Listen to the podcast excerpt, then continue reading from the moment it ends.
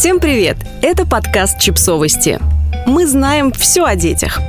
Преодолевать себя, чтобы помочь своим детям. Как ограничивающие убеждения портят нам жизнь. Автор текста Алина Фаркаш. То, что казалось нам невозможным, сложным и стыдным, стало для наших детей нормой.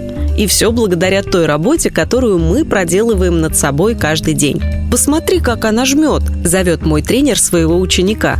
Идеальная работа мышц, но тут, правда, хорошая техника накладывается на редкие природные данные. Очень сильные мышцы груди, бедер и ног. Я в этот момент продолжаю поднимать гантели и стараюсь не взорваться от когнитивного диссонанса.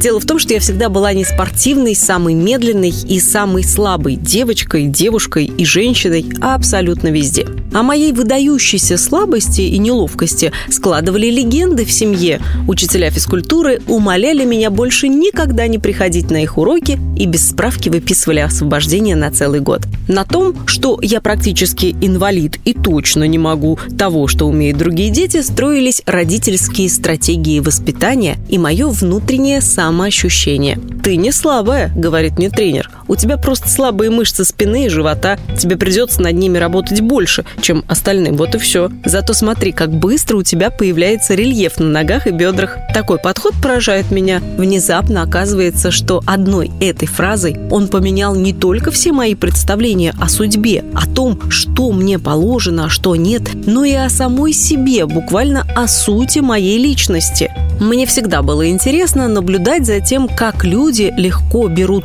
то, что, как им кажется, им положено, и как даже не пытаются потянуться за тем, что не для них. Моя подруга недавно переехала в Израиль. Я прикинула, кем может работать филолог со специализацией в русском языке, сказала она. И поняла, что единственный разумный выход – написать еще одну диссертацию. Надо было просто найти место с хорошей стипендией. Теперь она работает в университете, который, помимо стипендий, дает ей квартиру и детский сад для ее дочки. Почему это решение, которое не пришло в голову ни мне, ни большинству известных мне гуманитариев, показалось ей наиболее очевидным и логичным. Просто она выросла в профессорской семье. У ее мамы и папы, бабушек и дедушек, а также братьев абсолютно всех в семье есть диссертации. Она еще не успела родиться, а ее семья уже знала, что у нее будет эта самая диссертация. В моей семье я родилась примерно с той же полной уверенностью в положенном мне высшем образовании. Мы задаем детям стандарты и нормы. Ребенок может хотеть iPhone не потому, что он избавлен избалованный выпендрежник, а потому что у всех его знакомых айфоны.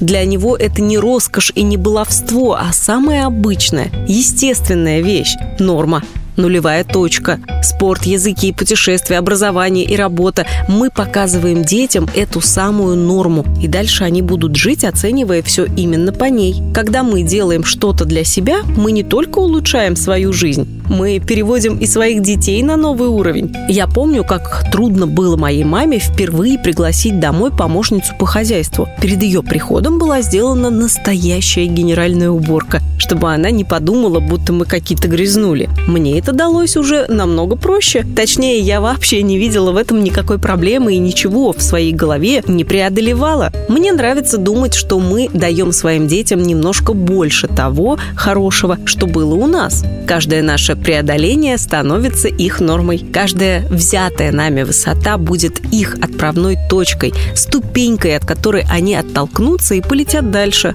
Когда я поднимаю гантели, я делаю это не только для себя, я делаю это для них, чтобы то, что мне невыносимо тяжело, стало для них простым делом. Моя восьмилетка стоит перед зеркалом, выпитив живот. «Я толстая», — говорит она.